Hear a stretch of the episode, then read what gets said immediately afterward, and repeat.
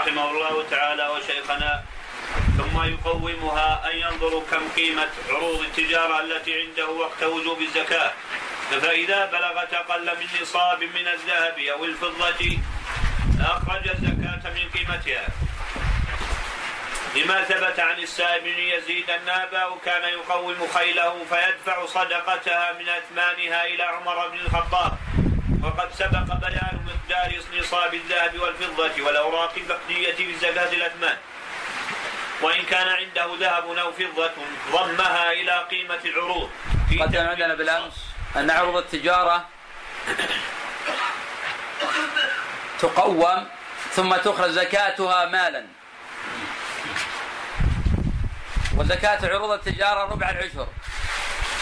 فيخرج عن كل مئة ريال ريالين ونصفا. ويخرج عن كل ألف خمسة وعشرين ريالا. وعن كل مليون خمسة وعشرين ألفا. وهل له أن يخرج من نفس العروض؟ وهل له أن يخرج من نفس العروض؟ هذا في خلاف. والصواب جوازه عند الحاجة. والصواب جوازه عند الحاجة. فمتى ما دعت المصلحة إلى ذلك أو لم يكن عنده نقود. جاز أن يخرج من العروض. وليس له أن يخرج مما لا ينفق عنده. لأن الله جل وعلا يقول ولا تيمموا الخبيث منه تنفقوا تنفقون ولستم بآخذيه إلا أن تغمضوا فيه. المقصود بالخبيث هنا الرديء. ولا تيمموا الخبيث يعني الرديء. إذا لم يكن عنده مال أو كانت الحاجة داعية إلى إخراج شيء من العروض فإنه يخرج ذلك. وتجزئ عنه. ولا يجب على أرباب الأموال إحصاء العروض حبة حبة لأن هذا يشق على أصحاب المحلات الكبيرة. لأن أصحاب المحلات الكبيرة والمؤسسات كبندة وما شابهها يصعب علينا قلت تحصون علبة علبة هذا يشق. فإذا قدروا تقديرا وكان لهم خبرة بالتقدير ليس كل أحد يقدر إنما يقدر من له خبرة. جاز ذلك. ولكن لا يقدر واحد إنه يقدر اثنان فأكثر من أهل الخبرة. وإذا اختلفوا يؤخذ بالأحوط وهو الأكثر. أو يؤتى بمرجح ثالث.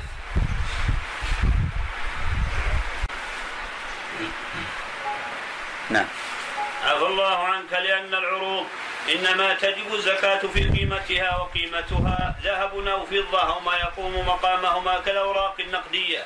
فدل ذلك على تشابه العروض مع النقدين في هذا الباب فوجب ضم بعضها إلى بعض وهذا مجمع عليه بين أهل العلم أما قضية الإجماع فهذا فيه نظر ما في إجماع في في خلاف.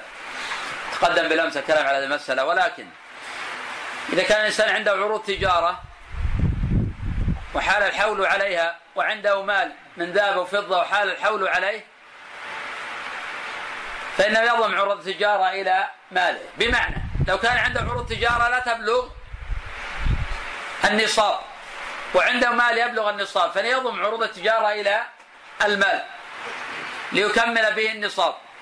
وأما الإجماع فقد تقدم بالأمس أن أصل عروض التجارة مختلف فيها. ينعقد على ذلك إجماع قلنا أن ابن عباس وطائفة من الصحابة لا يرون الزكاة في عروض التجارة أصلا. وأن جماعة من العلماء كأهل الظاهر وأبي محمد بن حزم لا يرون الوجوب في ذلك أصلا. ولكن أحسن ما يحمل عليه كلامه أنه إجماع عند من يرى عروض التجارة. يعني إجماع على حد هذا القول. نعم. عفى الله عنك. ومثل المسألة السابقة من كان عنده ذهب أو فضة فالصحيح أنه يضم أحد أحدهما إلى الآخر في تكميل النصاب. ولكن في خلاف أيضا. ضم الذهب إلى الفضة في خلاف. وأصح القولين ضم بعضهما إلى بعض لأنهما نقدان. أما ضم الإبل إلى الغنم أو الغنم إلى البقر فلا. فلا يضم هذا إلى هذا. لاختلافهما. كذلك على الصحيح لا يضم الحب إلى الثمر. كذلك لا يضم الزبيب إلى التمر. لكن التمور ولو اختلفت مسمياتها هي من جنس واحد. يضم بعضها إلى بعض. تقدم التفصيل أيضا في مسألة العنب إذا كان لا يزبزب. وأن الأحاديث وردت في الزبيب وهي وردت في العنب وأن مقصود في العنب الذي يخرج منه الزبيب. أما ما لا يخرج منه زبيب فتقدم الحديث عنه. وأن في وجوب الزكاة فيه نظرا. ما لم يكن معدل التجارة فتكون زكاة زكاة عروض. نعم. عفى الله عنه وهذا وإن كان عند الإنسان هذا وإن كان عند الإنسان سهم أو أسهم في شركة من الشركات التي تتاجر برأس مالها وهي التي تشتري البضائع وتبيعها كشركة بيع المواد الغذائية والشركات التي تقوم بتصنيع بعض المواد الخام كشركات الإسمنت والجبس وشركات البترول وشركات آه، الغزل وشركات الحديد والصلب. والشركات الكيماوية وشركات الغاز والتصدير والاستيراد وبيع السيارات والمعدات وما أشبهها فهذه يجب على من ساهم فيها أن يخرج عند الحول زكاة قيمة السهم الذي يساويه في هذا الوقت وزكاة ربحه وزكاة ربحه بعد حسم نسبة ممتلكات الشركة الثابتة التي لا زكاة فيها كالمباني والآلات والمعدات. لكن لو أخرجت الشركة عنه الزكاة أجزاء. لأن أحيانا تنوب الشركة عنه بذلك. ولكن عموما نتحدث أول عن مسألة مساهمات؟ فإن المسلم لا يساهم إلا في شركات تعمل عملا مباحا. لأن بعض المساهمات محرمة ولا يجوز المشاركة فيها. وقول بعض الناس أساهم في الحرام وأخرج النسبة. هذا غير صحيح. لأن بعض الناس يخلط بين مسألة المساهمة في الحرام وبين مسألة اختلاط الحلال بالحرام. كل الإنسان يعمل بالحرام هذا لا يجوز سواء كانت النسبة ولو عشر واحد. هذا لا يجوز أصلا. ولو كان عشر الواحد مجرد في نسبة حرام لا يجوز تعمل في الحرام. وكون يختلط حلال بحرام هذه مسألة أخرى. وإذا تاب المرابي من الربا هذه مسألة أخرى. ولا يجوز للمسلم أن يدخل في الشركات المحرمة والشركات المختلطة. والشركات تتعاطى الربا ولو بنسبة قليلة كشركة سابك مثلا. فإن هذه تتعاطى ثمانية في المئة من الأمور الربوية. فلا يجوز حينئذ المساهمة فيها. ولو كانت معظم أعمالها في الحلال والبيع الشراء. كذلك الشركات التي تروج للحرام وتعمل بالحرام وتبيع الحرام لا يجوز الدخول فيها مطلقا. وتقدم بالأمس أيضا أن المحرمات في الشريعة لا زكاة فيها. كشخص يبيع خمرا أو يبيع دخانا أو يبيع آلات معازف هذه لا زكاة فيها. وليس تخفيفا عنه ولكن هذا المال خبيث لا يطهره شيء الا يخرجه.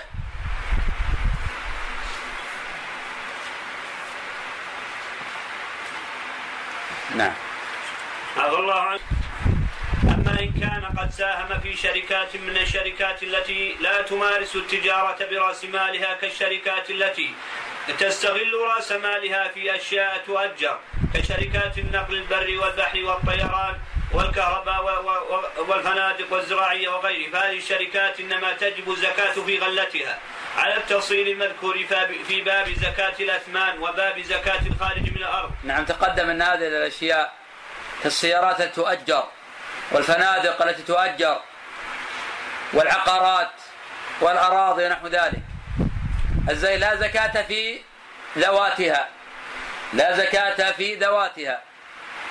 ولا زكاة في العقار. إنما الزكاة في غلة العقار. إذا قبض وحال عليه الحول فإنه يخرج زكاته. وإذا لم يكن عنده شيء فلا زكاة عليه. عفى الله عنك وهذا إنما هو في حق من ساهم في هذه الشركات بقصد الاستفادة من ربح هذه الأسهم. كل عام أو نحوه، أما إن كان ممن يبيع في الأسهم ويشتري ولا ينوي الاستمرار في ملكية هذه الأسهم فهذا قد جعل هذا السهم عرض تجارة فيجب عليه أن يزكي قيمة هذا السهم إن كان في ملكه عند تمام حول هذا المال. نعم وهذا صحيح، معنى هذه الصورة شخص يبيع بالاسهم يبيع ويشتري. وحال الحول وعنده مال. ما يمكن يقول هذا الرجل ما حال علي مالي الحول. نقول ان بالبيع والشراء هذا يتبع بعضه بعضا. في آخر الحول ما عندك تزكيه ولو ربحت به بالأمس. لأن الربح يتبع الأصل. كما قررنا في أكثر من مرة الربح يتبع الأصل والأصل هو عروض تجارة. فعلى هذا بدأ مثلا ب ألف اليوم بدأ ب ألف. بدأ ب ألف ثم بدأ يساهم يبيع ويشتري المساهمات نحن نشتري طبعا الحلال. ثم بدأ يبيع ويشتري المساهمات. في نهاية الحول في مثل هذا اليوم عنده مليون ريال. عنده مليون وبعضه اكتسبه بالأمس. نقول الزكاة على المليون كله. لأن هذا مكتسب بما تجد فيه الزكاة فيتبع أصله. فيتبع أصله. ولو بدأ بمئة ألف ريال. نعم. عفى الله عنك ولو كانت الشركة لا تمارس التجارة برأس مالها كما سبق بيان ذلك قريبا عند الكلام على انتقال المال من نقد إلى عرض أو العكس. قال رحمه الله أما لو رفض الزكاة شخص عنده مثلا عروض تجارة راضي معدل المساهمات والتجارة والأرباح ومضى على هذه الأراضي عشرة أشهر ثم بعد ذلك ألغى فكرة البيع والمتاجرة قال سأجعلها استراحة مثلا. لي ولأولادي. أو سأجعل هذا سكنا لي ولأولادي. خلاص لا زكاة عليه. انتهت. لا زكاة عليه لأنه كانت معد التجارة ثم ألغى مسألة التجارة. ولو ألغاها بدون تحايل قبل وجوب الزكاة بأسبوع واحد. ولو ألغاها بدون تحايل قبل بأسبوع واحد. لا زكاة ثم لو عاود النية بدون تحايل. من وقت المعاودة تبدأ يبدأ الحساب. ثم لو عاود النية بدون تحايل من وقت المعاودة يبدأ. أما بكلمة تحايل فهذا يعامل بنقيض قصده. كان يلغي الزكاة يقول أنا أشتري. ثم لما مضى وقت الزكاة قال يريد أن أبيع. هذا يعامل بنقيض قصده وتؤخذ منه آه، الزكاة إذا حال الحول. نعم. عفوا عنك وإذا نوى بعروض التجارة القنية بأن يدخرها لوقت الحاجة فإذا احتاج إليها استعملها أو باعها واستفاد من قيمتها أو للزينة ونحو ذلك فلا زكاة فيها. وهذا تقدم بالأمس يوافق ما قررنا بالأمس. الفرق بين ما أعد للبيع وبين ما أعد للتجارة. قلنا أن أكثر الناس في هذا العصر يخلطون بين المسألتين يخلطون بين ما أعد للبيع وبين ما أعد للتجارة. قلنا أن الأراضي ولو كثرت ما دام ما أعد للتجارة وإنما أعد للسكنة أو أعد للحاجة في المستقبل لأنه لا زكاة فيها ولو بلغت ما بلغت من المليارات. نعم. عفى الله عنك ثم إن نوى بعد ذلك التجارة استأنف له حولا. ودليل هاتين المسألتين أن المعتبر في كون الشيء عرضا أو لا هو نية مالكه. لحديث إنما نية مالكه للتجارة لا للبيع. بمعنى لو كان عند الرجل أرض يعدها للبيع لا للتجارة يتخلص منها. يريد المال يشتري سيارة أو يزوج أولاده أو ينتقل من مكان إلى مكان آخر. حال الحول على هذه الأرض ولا بيعت. حال حول آخر على هذه الأرض ولا بيعت لا زكاة في هذه الأرض مطلقا. ومتى ما قبض المال يستقبل به حوله. بخلاف اللي يعد للتجارة ولو ما بيع شخص الآن يقول تاجر أبيع وأشتري ثم حرج على هذه الأرض. حال على الحول ولا شريت يزكيها. لأن هذه قد أعدت للتجارة. نعم. عفوا عنك لحديث إنما الأعمال بالنيات وإنما لكل امرئ ما نوى متفق عليه. وعلى آله وصحبه أجمعين قال رحمه الله تعالى وشيخنا باب وهي صدقه سببها الفطر من رمضان أي انتهاء صيامه فهي طهرة للصائم مما حصل في صيامه من أو رفث وقربة للمساكين في يوم العيد الذي هو يوم فرح وسرور ليشارك الأغنياء في الفرح والسرور في هذا اليوم. نعم طهرة للصائم هذا خرج مخرج الغالب. فإن زكاة الفطر واجبة بالإجماع ولو لم يصم الإنسان هذا الشهر لمرض أو لسفر أو كانت المرأة نفساء فإن زكاة الفطر واجبة عليه بالإجماع لا نزاع فيه. إذا طهرة للصائم هذا خرج مخرج الغالب. وزكاة الفطر واجبة على الحر والعبد الذكر والأنثى الصغير والكبير. أما الحمل فلا تجب عليه زكاة لأنه غير مخاطب. ولا خوطب ولي بذلك. وقد جاء عن عثمان أنه يخرج عن الحمل وهذا الأثر ضعيف. رواه ابن أبي شيبة وغيره وإسناده ضعيف.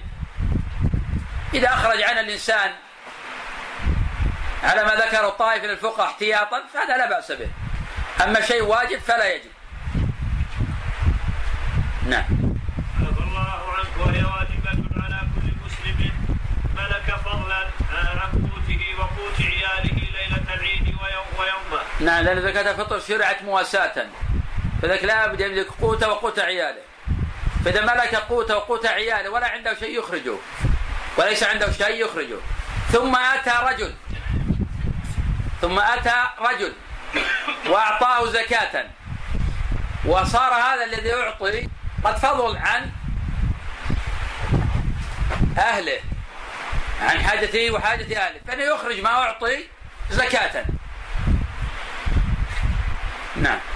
عفى الله عنك فالمسلم إذا ملك مالا فاضلا أي زائدا عن مأكله وعياله الذي يحتاجونه ليلة عيد الفطر ويوم عيد الفطر وجبت عليه زكاة الفطر. وقدر الفطرة صاع من البر أو الشعير أو دقيقهما أو سويقهما. وسويق البر والشعير هو أن يحبس الحب ثم يطحن ثم عندما يراد أكله يلت بالماء ثم يؤكل. أو من التمر أو الزبيب. ودليل هاتين المسألتين ما رواه البخاري ومسلم عن أبي سعيد قال كنا نخرج إذا كنت إذا إذا كان فينا رسول الله صلى إذ كان فينا.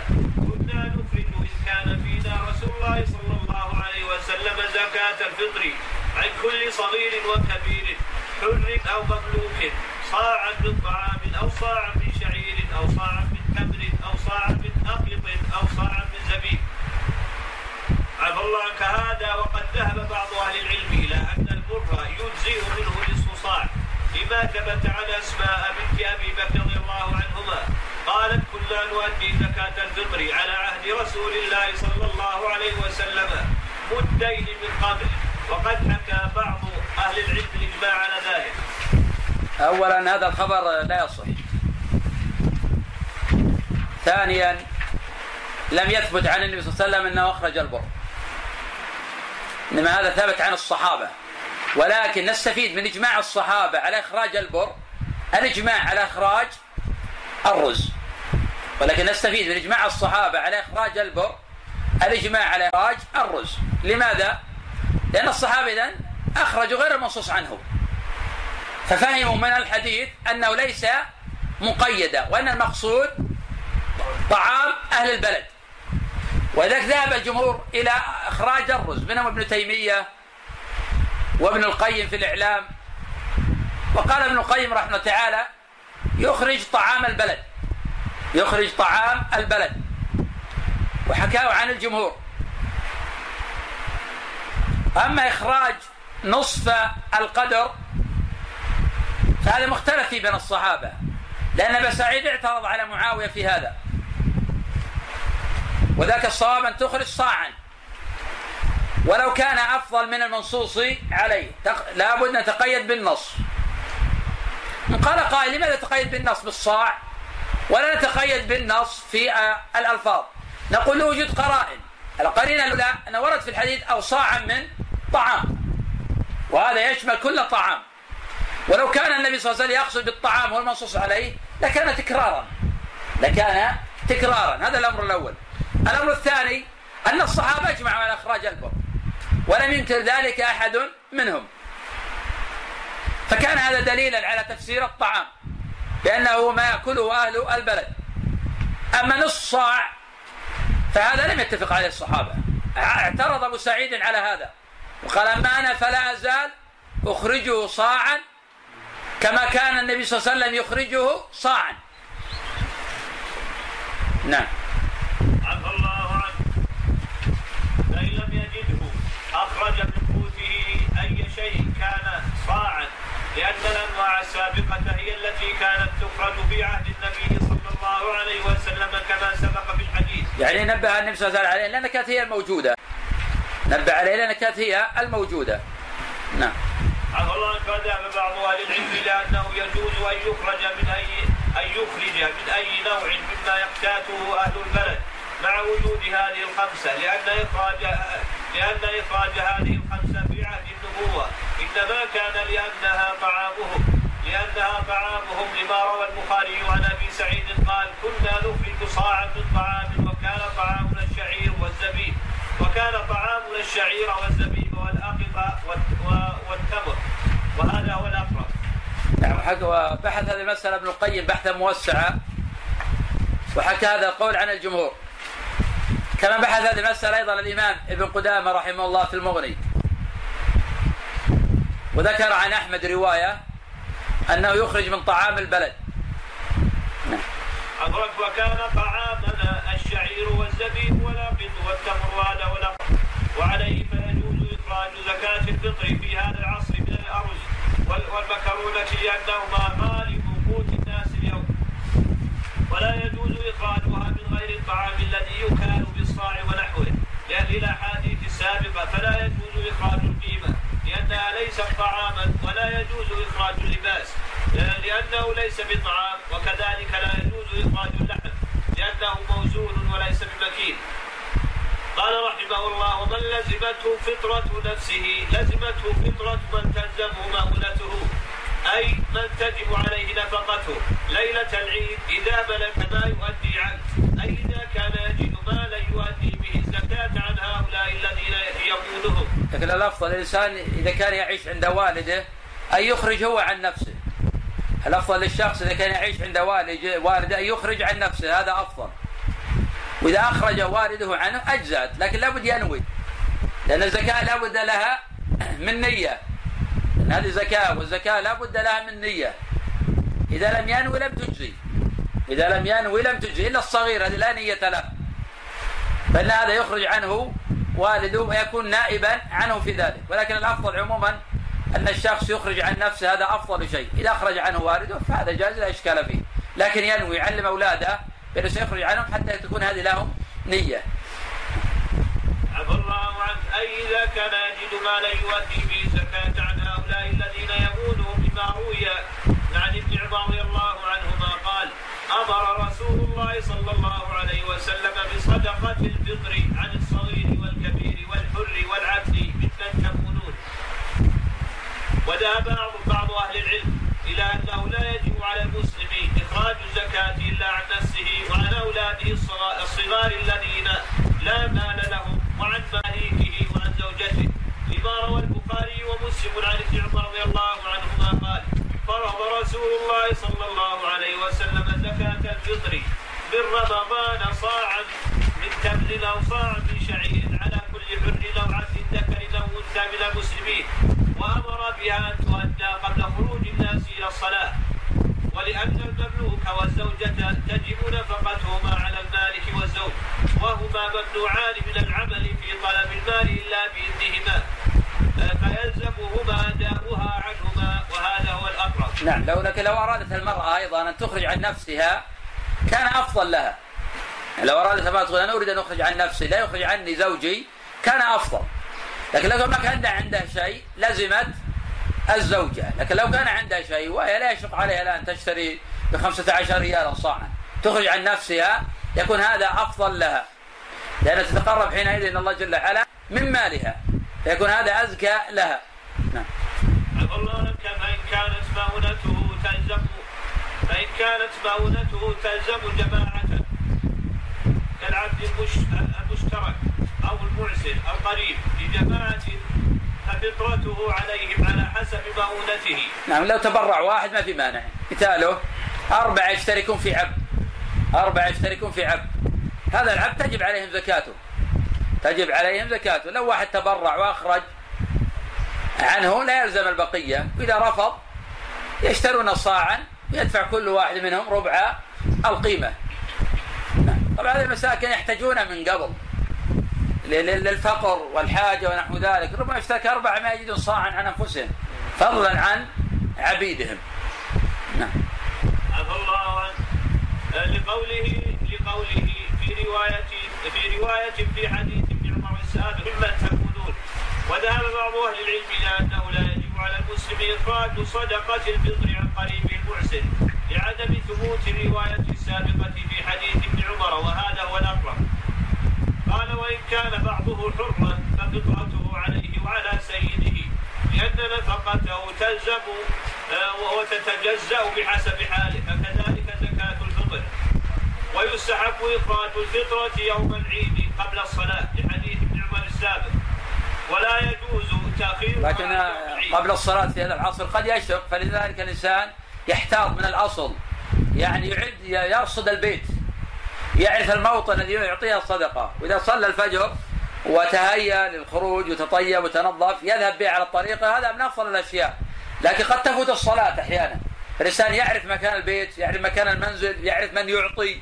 أما إذا يبحث فهذا قد يصلي أو تفوت الصلاة وهو ما بدأ لها ولكن لو بدأ قبل الصلاة بيوم يومين أجزأ كما كان الصحابة رضي الله عنهم يفعلون ذلك. لكن حين الذهاب إلى المصلى يعني في نفس اليوم هذا أفضل آه، شيء.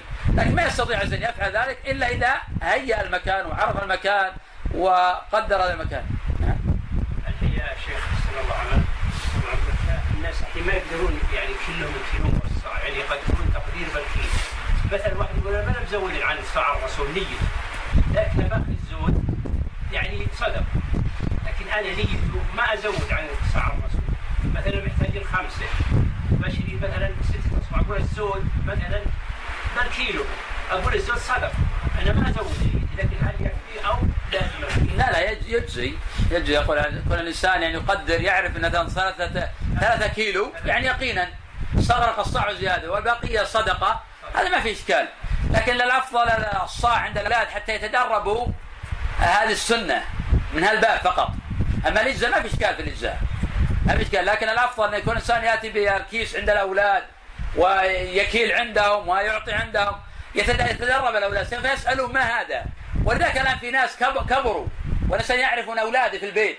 أعمارهم عن 15 ما يعرفوا إيش زكاه الفطر. تشتريها من المكان وتعطيها الفقراء ما رآها. ولا يدري عن شيء. لكن حين تأتي بالكيس في البيت تقول ترى هذا زكاة فطر يبدأ يسأل. وتحيي فيهم هذه السنة في قلوبهم ويتعلمون الأحكام. هذا من المهم جدا. الإنسان لا يغفل عن باب التعليم. لا ينظر لمسألة مجرد الإجزاء. والإنسان من الاصل من الأصل يرصد الفقراء وأماكنهم حتى تبر لأن بعض الناس يوكل مثلا جمعية يعطيهم قيمة. نعم ينوبون عنه. لكن طيب الأولاد ما يعرفون شيئا الآن. لكن كون تحتضر للبيت لو في النصف من رمضان أو أول رمضان تشتريها زكاة فطر. ثم قبل العيد بيوم أو يومين تخرجها للفقراء. حينئذ في الحقيقة تعمل بأمرين عظيمين. الأمر الأول إحياء السنة في القلوب. الأمر الثاني كثير من الإخوان حين نذكر لهم هذا ويطبقون يقول نجد في الحقيقة راحة نفسية أفضل. يقول نجد راحة نفسية أفضل ونحن نكيل ونحن نزن ونحن نعطي الفقراء ونتولى ذلك بأنفسنا. وهذا لا شك فيه إنه أفضل كما كان الصحابة رضي الله عنهم يفعلون ذلك. نعم. إيه، كيلوان وثلث. كيلوان وثلث. كان يشغل ثلاثة. لكن لو نسيش الصاع الصاع يباع الآن وسهل وهو يكيل عند الأولاد والمد عند الأولاد فالإنسان يحيي السنة في قلوب الأولاد. وأنت جربوا كل من كل راح في بيته ينظر هل أهل البيت يعرفون زكاة الفطر وما يعرفونها أنا متأكد أن أكثر الشباب الصغار ما يعرفوا زكاة الفطر.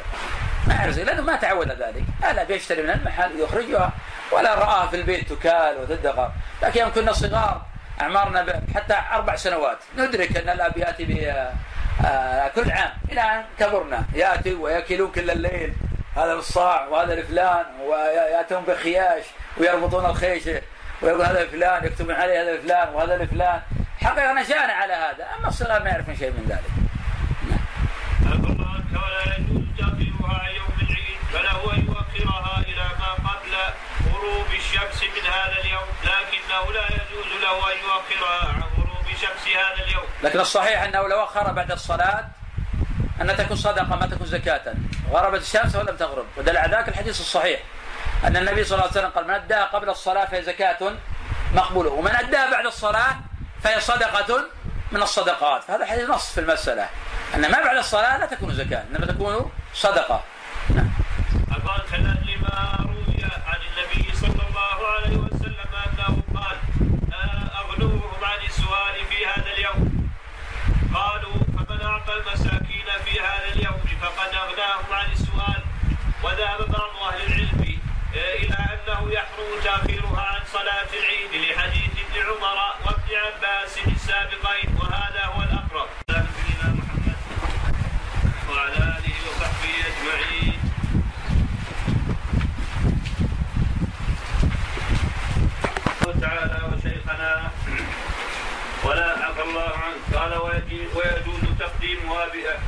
ويجوز تقديمها عليه بيوم أو يومين لما روى البخاري عن نافع قال كان ابن كان ابن عمر يعطي زكاة الفطر الذي الذين يقبلونها وكانوا يعطون قبل الفطر بيوم أو أو يومين. نعم. المؤلف ظهر رحمه الله تعالى ذكر مسألة آه، دفع زكاة الفطر قبل الف... آه، زكاة الفطر قبل العيد بيوم ويومين وهذه طبعا مسألة الخلاف لأن جماعة من العلماء قال يدفعونها لمن يجمعها لا يدفعونها للفقراء. جماعة من العلماء قال إنما يدفعونها لمن يجمعها ولا يدفعونها لمن يدفعها من يقبلها. وهذا ظاهر الأدلة. الإنسان يحرص كل الحرص أن يخرجها بعد رمضان وذاك من العلم بشوال. وإن أخرجها قبل ذاك بيوم يومين كما تقدم هذا قول أكثر العلماء. نعم. عفى الله عنك. ويجوز أن يعطى الواحد من الفقراء ما يلزم الجماعة. نعم لا بأس به أيضا يعطي الواحد ما يلزم الجماعة. لأن المقصود إغناؤه. فالذي يكفي عشرة عشرين ثلاثين يجوز أن تعطيه واحدا. ولو علمت أنه سوف يبيعه. لأن المقصود إغناؤه. ولكن على المسلم يحرص كل الحرص على الفقراء وأهل الحاجة. تقدم بالأمس أنه يحاول أن يرصدهم ويتعرف عليهم قبل يوم ذاك. لأنه إذا ضاق عليه الوقت يتساهل. ورأينا هذا في الناس. إذا ضاق عليهم الوقت يبذلها لمن هب ودب. فأنت قد تشتري الفطرة لك وعن ذريتك بمئة ريال أو مئتي ريال. يبيعها بثلاثين ريال أو أربعين ريالا. لكن إذا دفعتها من يحتاجها يكون هذا أعظم لأجرك أيضا وأكثر لثوابك. وهذا لا يتأتى لشخص ما يعرف الناس ولا يتعرف على الناس إنما يريد التخلص منها. يسأل الإنسان عن الخبرة وعن المعرفة ويحرص لأن هذه زكاة. وهذه فرضها الله عليك. نعم. عفى الله عنك لأنها صدقة لغير معين فجاز صرفها إلى واحد كالتطوع. قال ويجوز أن يعطى الجماعة ما يلزم الواحد وهو صاع فيقسم بينهم لأن من فعل ذلك قد دفع الزكاة إلى مستحقيها وهذا لا يعلم فيه خلاف بين أهل العلم. قال رحمه الله باب إخراج الزكاة. لا يجوز تأخيرها عن قرب وجوبها إذا أمكن إخراجها. فيجب على المسلم أن يخرج الزكاة عند وجوبها وهي تجب في في سائمة بهيمة الأنعام وفي الأثمان وعروض التجارة عند تمام الحول. نعم المؤلف يتحدث عن مسألة تقديم الزكاة من حيث العموم. انتهى الحديث الآن عن زكاة الفطر. يتحدث الآن عن حكم تقديم الزكاة عن وقتها. ذهب طائفه من العلماء إلى أن هذا لا يجوز ومن أخرج الزكاة قبل وقتها لم تجزه. ويقولون هذا بمنزلة الصلاة قبل وقتها. وبمنزلة الكفارة قبل الحلف. وذهب طائفة من العلماء إلى جواز هذا عند الحاجة. ورد في هذا حديث عند الإمام أحمد وغيره. ولكن معلول وجاء في الصحيحين. أن النبي صلى الله عليه وسلم قال في العباس فهي علي ومثلها معها. حمله طائفة من العلماء على أنه قد تقدم أو أنه قدم زكاة ماله. فقال هي علي أي هذا العام ومثلها معها لأنه قد زكى قدم زكاة ماله لعامين. وهذا تفسير منهم لهذا الخبر. واختار هذا القول شيخ الإسلام ابن تيمية رحمه الله تعالى وهو رواية. عن الإمام أحمد. وهذا لا يصار إليه إلا عند الحاجة. وهذا لا يصار إليه إلا عند الحاجة. مثال الحاجة رجل فقير محتاج في وسط السنة. ولا في أحد يعطيه وأنت ما عندك زكاة مال ولا عندك استعداد تتبرع له. فيجوز في هذه الحالة أن تقدم زكاة مالك سدا لحاجته ودفعا للضرر الحاصل عليه. وإذا جاء وقت الزكاة تخصم هذا المال من زكاة مالك. نعم. عفى الله عنك فيجب على عفى الله عنك. وفي الخارج من الأرض من الحبوب والثمار إذا إذا وضع في البيدر إلا إلا أنه يجوز تأخيرها الزمن اليسير. إذا كان في ذلك مصلحة للفقير. ولقرب دخول زمن فاضل. أو أو لانتظار وصول من هو أحوج إلى الزكاه ونحو ذلك لأن الأمر المطلق يقتضي الفوت ويستثنى من هذا الحكم إذا كان في إخراج الزكاة على الفور ضرر على المالك كألا يكون عنده نقد لإخراج زكاة عروض التجارة فلا يكلف بيع العروض. فلا يكلف بيع العروض إذا كان في ذلك ضرر عليه. بل ينتظر حتى يوجد لديه نقد يخرجه بالزكاة. تقدم عندنا يجوز عند الحاجة إخراج العروض. وهذا أخرج ابن تيمية رحمه الله. بمعنى رجل يبيع المواد الغذائية وكان زكاة ماله عشرة آلاف ريال ولا عنده سيولة. أجاز طائفة من العلماء منهم شيخ الإسلام أن يخرج من نفس العروض. بشرط لا يخرج إلا ما يحتاجه الفقراء. لأن بعض السلع قد لا تروج عنده يوجد التخلص منها. وهذا لا يجوز. ولا تيمم الخبيث من تنفقون. الخبيث الردي الذي لا, لا تحتاج تخرجه. إنما تخرج ما يحتاجه الفقراء من نفس العروض. نعم. عفى الله عنك ولهذا عفى الله عنك ولهذا فإن الأقرب أنه يجوز أنه لا يجوز للمزكي ولا للهيئات الخيرية أو الحكومية أو غيرها ممن يتولى توزيع الزكاة استثمار أموال الزكاة قبل إعطائها للفقراء لأن ذلك يخل بفورية إخراج الزكاة ولما فيه من الإضرار بمستحقي الزكاة بتأخيرها عنهم. نعم هذه المسألة من المسائل العصرية الحادثة والنوازل. هل يجوز للمستودعات الخيرية والمسؤولين عن زكوات المسلمين؟ أن يتاجروا وأن يضعوا مشاريع من هذه الزكوات في من أفتى بالجواز أفتاهم بالجواز وفي من منع مطلقا. وذلك طبعا إذا كان الفقير الآن ما يحتاجها. والراجح في هذا الجواز بشرط أن يضمنها. والراجح في هذا الجواز بشرط أن يضمنها وأن يكون عنده غطاء للضمان. أما إذا كان ما عنده غطاء ولو كان يضمنها لا يجوز. من أين له يعطي؟ فتذهب حينئذ أموال المسلمين. على هذا يجوز التجارة بأموال الزكوات؟ بشرطين. الشرط الأول أن يضمن. الشرط الثاني يكون عنده غطاء. وإذا اختل شرط من هذه الشروط لا يجوز. حتى لا تذهب أموال المسلمين. لأن الزكاة متعلقة بالمال ولا ارتباط بالذمة. وهي زكاة للتمليك كما قال الله جل وعلا إنما الصدقات للفقراء. اللام هنا للتمليك. وأنت ما ملكت أصحاب الأموال حقوقهم بل أخذتها. ولو أجيز هذا على قول الأول مطلقا لربما ذهبت أموال الزكوات هب أنه خسر. طيب أنا كتاجر بذلت مالي ما أذنت لك؟ ولا أخرج زكاة مالي. مثل هذا يمنع منه إلا بشرطين. حتى تبقى حقوق المسلمين محفوظة. وحتى نحافظ على الأدلة الشرعية الدالة على وجوب التمليك. وعلى وجوب إعطاء الفقراء حقوقهم. نعم. نعم. الشق الثاني الشق الأول الضمان يكون عنده غطاء الله كما لا يجوز للهيئات الخيرية التي تتولى توزيع الزكاة تأخير إخراجها مدة طويلة من أجل تقسيطها على المحتاجين. هذا في تفصيل. هل يجوز الاحتفاظ بالزكاة وتوزيعها على الفقراء على حسب الحاجة؟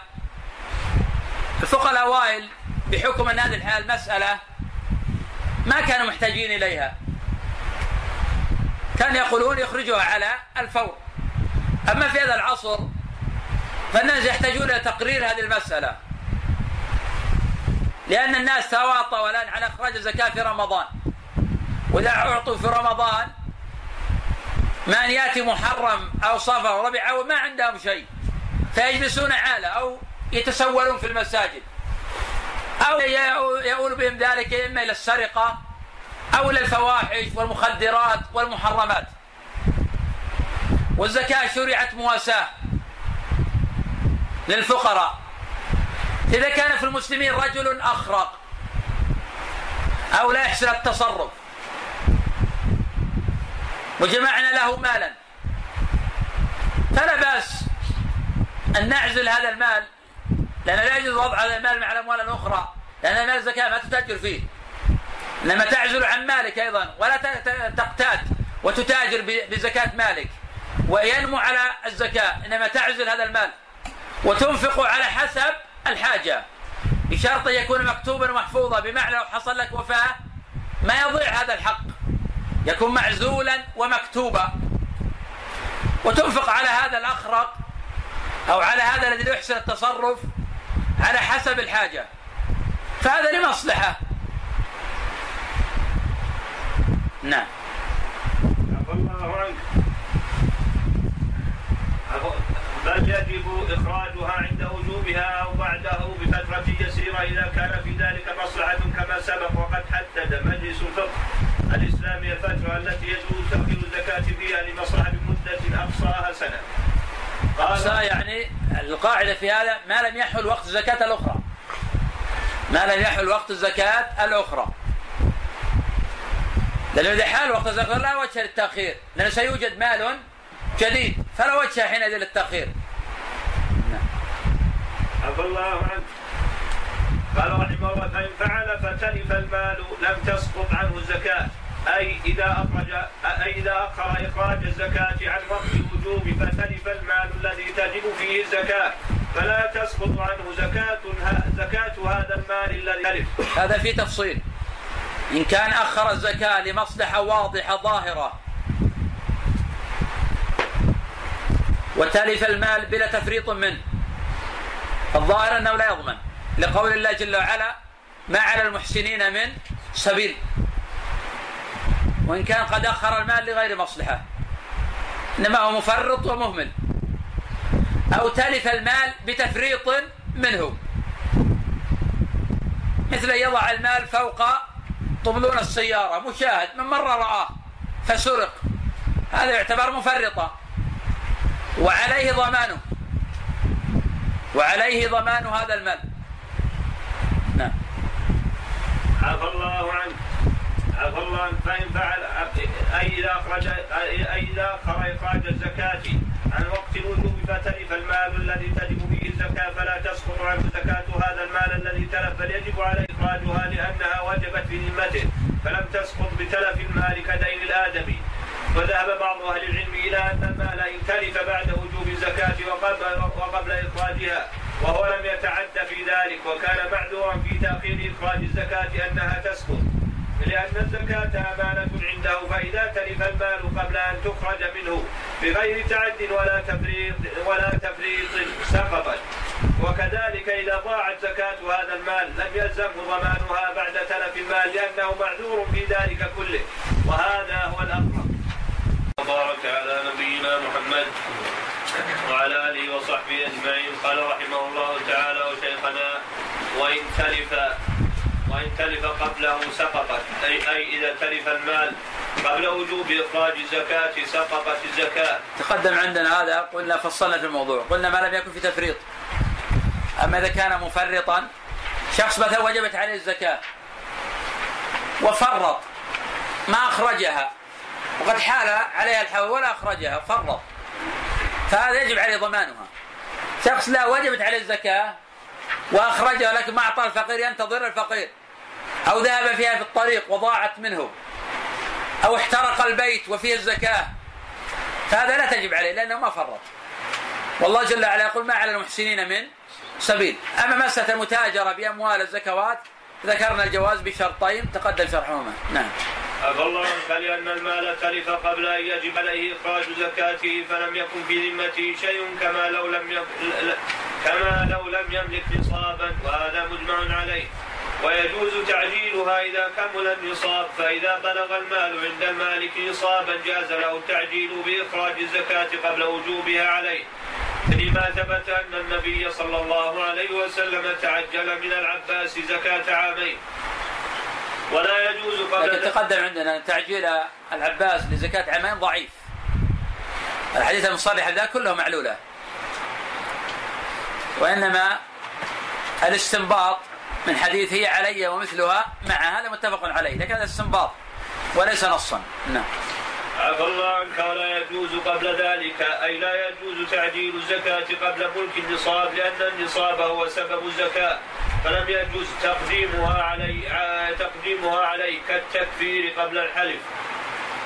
فإن عجلها غير مستحقها لم يجزئه وإن صار وإن أي ولو صار عند الوجوب من أهلها. فمن عجل إخراج زكاة زكاة فمن عجل إخراج زكاته قبل وجوبها فأعطاها لمن يجهل حاله. فتبين أنه غير أنه غير مستحق لها لم يجزئه تعجيل تعجيله لها. حتى ولو تغيرت حاله طيب ما الحكم لو أن الرجل أخرج زكاة؟ وذهب إلى رجل يظنه من أهل الزكاة فأعطى ثم تبين ليس من أهل الزكاة. ما الحكم؟ إن كان فقيرا لا إحنا قلنا ظهر الآن آه، تبين في النهاية أنه ليس من أهل الزكاة. لكن لما أعطى وقت العطاء كان يظنه من أهل الزكاة. إذا كان يظن واجتهد في هذا تجزئه. نعم في دليل يدل على هذا؟ نعم تصدق اليوم على ذلك. إيه صحيح. بعض بعضهم يفرق بين الفقير وبين يعني مستحقي الزكاه السبعة. للاجتهاد؟ إيه؟ إذا اجتهد الإنسان بذل جهده وأنه يظن من أهل الزكاة. كما لو رجل أيضا خدع قال له أريد أن أجاهد مثلا وحسن الظن به يظن ثقة وأعطاه مالا من الزكاة الإعداد تبين ما يريد أن يعد. وهذا موجود. وهذا موجود. فمثل هذا آه نقول أجزاء الزكاة صح لأنه واثق فيه. هو تحرى ماذا يصنع؟ ماذا نقول له؟ نعم. عفى الله عنك عفى الله عنك قال فمن عجل إخراج زكاته قبل وجوبها فأعطى لمن يجهل حاله فتبين أنه غير مستحق لها لم يجزئه تعجيله لها حتى ولو تغيرت حاله. من أعطي الزكاة فصار عند وجوب الزكاة على المالك من المستحقين لها. فيلزم المالك أن يخرج الزكاة مرة ثانية لأن من لأن من أعطيها غير مستحق لها. عند أخذه لها والملك غير معذور في ذلك لعدم تحريه. وكذلك من أعطى الزكاة بعد وجوبها لمن يظنه مستحقا لها فتبين أنه غير مستحق لم يجزئه ذلك إلا إذا أعطى من يظنه فقيرا.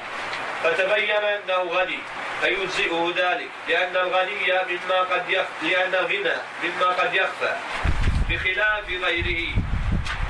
وإن دفعها عند تعجيلها إلى مستحقها فمات أو استغنى أو ارتد قبل وجوبها أجزأت لأنه أعطاها لمستحقها فبرئ منها كما لو تلفت عند عند آخذها. وإن تلف المال المزكى بعد إخراج زكاته معجلة وقبل وجوب الزكاة فيه لم يرجع على الآخذ لأنها زكاة دفعت إلى مستحقها. فلم يجز الرجوع فيها كما لو تغيرت حال الآخذ ولا تنقل الصدقة إلى بلد تقصر إليه الصلاة إلا أن لا يجد من يأخذها في بلده. نعم هذا قول هذا قول عند بعض العلماء. إذا لا يجوز نقل الزكاة من بلد إلى بلد تقصر فيها الصلاة. والقول الثاني أن هذا جائز. لأن معاذ رضي الله عنه كان يأتي بزكوات أهل اليمن إلى المدينة. ولأن النبي صلى الله عليه وسلم كان يبعث عماله يأخذون زكوات ويأتون بها إلى النبي صلى الله عليه وسلم. فإذا دعت الحاجة إلى ذلك فلا بأس به. ولا هناك دليل على المنع. وأما ما جاء في الصحيحين من حديث ابن عباس في قصة بعث معاذ صدقة تؤخذ من أغنياء فترد على فقرائهم. فقد ذهب البخاري رحمه الله إلى أن معنى قوله تؤخذ من أغنيائهم فترد على فقرائهم إلى أن المقصود ما هو فقراء المسلمين ليس فقراء البلد. الضمير يعود على فقراء المسلمين ما يعود على فقراء البلد. وهذا الظاهر لكن بلا شك أن أهل البلد أحق بها من غيرهم إذا كانوا محتاجين. أما إذا كانوا غير محتاجين فلينقلها إلى بلد أحوج. إلى بلد أحوج. ولا هناك دليل يمنع من هذا. عفى الله عنك لقوله صلى الله عليه وسلم لمعاذ لما بعثه إلى اليمن. أعلمهم أن الله افترض عليهم صدقة في أموالهم تؤخذ من أغنيائهم وترد على فقرائهم متفق عليه. لكن عدا الضمير المؤلف استدلاله بهنا يعد الضمير للفقراء من فقراء البلد. القول الثاني لا الضمير يعود على فقراء المسلمين ما يعود على فقراء البلد. نعم. عفى الله عنك وذهب بعض أهل العلم إلى أنه يجوز نقل الزكاة إلى مكان آخر لعموم آيات الصدقات إنما الصدقات للفقراء والمساكين الآية وهذا رواية عن الإمام أحمد واختار ذلك شيخ الإسلام ابن تيمية. نعم. عفرك وهذا هو الأقرب. هذا وإذا وهذا وإذا أخرج المسلم زكاة ماله ثم تلفت أو سرقت أو غرقت في البحر أو في النهر أو في سيل أو في غيرها أو ضاعت في البريد لزمه أن يغرمها آه، فيخرج بدلا منها لأن الذمة لا تبرأ إلا إذا وصلت الزكاة إلى مستحقها. وقد أفتى بعض أهل العلم بأنه يجوز شراء أشياء عينية بمال الزكاة كطعام أو كساء أو غيرهما ثم تسلم لمستحق الزكاة. إذا كان في ذلك مصلحة إذا كان في ذلك مصلحة له. تقدم أنها يراعى في ذلك مصلحة الفقير. وأن بعض الفقراء إذا سلم المال أتلفه وضيعه. وأن هذا المال يعزل وينفق عليه على قدر الحاجة. وأحيانا يكون أهل البيت لا يحسنون التصرف. فأن تشتري لهم من مال الزكاة على قدر حاجتهم وأن هذا من المصالح العامة. ومقاصد الشريعة تقتضي هذا. لأن الزكاة صرفت أو من مقاصد الشريعة في الزكاة أنها مواساة. وهذا من المواساة. عفى الله عنك قال رحمه الله باب من يجوز دفع الزكاة إليه وهم ثمانية. ذكرهم الله تعالى في كتابه فقال جل وعلا إنما الصدقات للفقراء والمساكين والعاملين عليها والمؤلفة قلوبهم وفي الرقاب والغارمين وفي سبيل الله وفي السبيل. كالأول الفقراء. من تأمل الآية وجد في الحقيقة بلاغة عظيمة. الله قسم أصحاب الزكاة إلى قسمين فقط لا ثالث من يذكرهما؟ ذكر أصحاب الزكاة قسمين. لا. يعطى لحقه لحق نفسه وآخر يعطى لحق اي نعم ذكر الله أربع ثمانية أقسام. قسما يعطى لحق نفسه يستحقها وذاك ذكر باللام للفقراء. والبقية ذكر أربعة أقسام يأخذون آه، للحاجة. إذا آه، وضعوا في موضوع ولا ترجع تؤخذ منهم. وهذا صريح القرآن نتأمل الإنسان هذا. من صدقات للفقراء. ذكر أربعة يملكون وأربعة آه، يضعون في مواضعها إذا ما وضعوا في مواضعها تؤخذ منهم. نعم. عفى الله عنك. الأول الفقراء وهم الذين لا يجدون ما يقع موقعا من كفايتهم بكسب ولا غيره. الصحيح أن الفقر يرجع به على حسب العرف. هذا صح الأقوال في المسألة واختيار شيخ الإسلام ابن تيمية. ما في حد للفقير إنما يرجع فيه إلى العرف. الله ذكر أن الفقير يعطى من الزكاة لكن ما حد الفقير ما ذكر الله لنا ذلك ولا ذكر لنا النبي صلى الله عليه وسلم ذلك. نرجع فيه اذا إلى العرف كل بلد بحسبه. عندنا في هذا البلد قد يكون له بيت وعنده سياره وله زوج فقير. في بعض البلاد اللي يملك بيتا يصير بمنزلة الملك. فيختلف من بلد إلى آه، بلد. نعم. عفى الله عنك عفى الله عنك فليس عندهم ما مال قليل أو كثير. أو عندهم مال قليل لا يصل إلى نصف ما يكفيه. الثانية مساكين وهم الذين الذين يجدون ذلك أي يجدون ما يقع موقعا من كفايتهم ولكنهم لا يجدون تمام الكفاية فهم يجدون قليلا من المال يحصل به نصف ما يكفيهم أو أكثر لكنه لا يحصل به الكفاية التامة لهم. والثالث العاملون عليها وهم السعاة عليها الذين الذين يكلفهم ولي أمر المسلمين بأخذ الزكاة من أصحاب الأموال. القسمان الأولان لأشخاصهم يعطون والقسم الثالث لأعمالهم.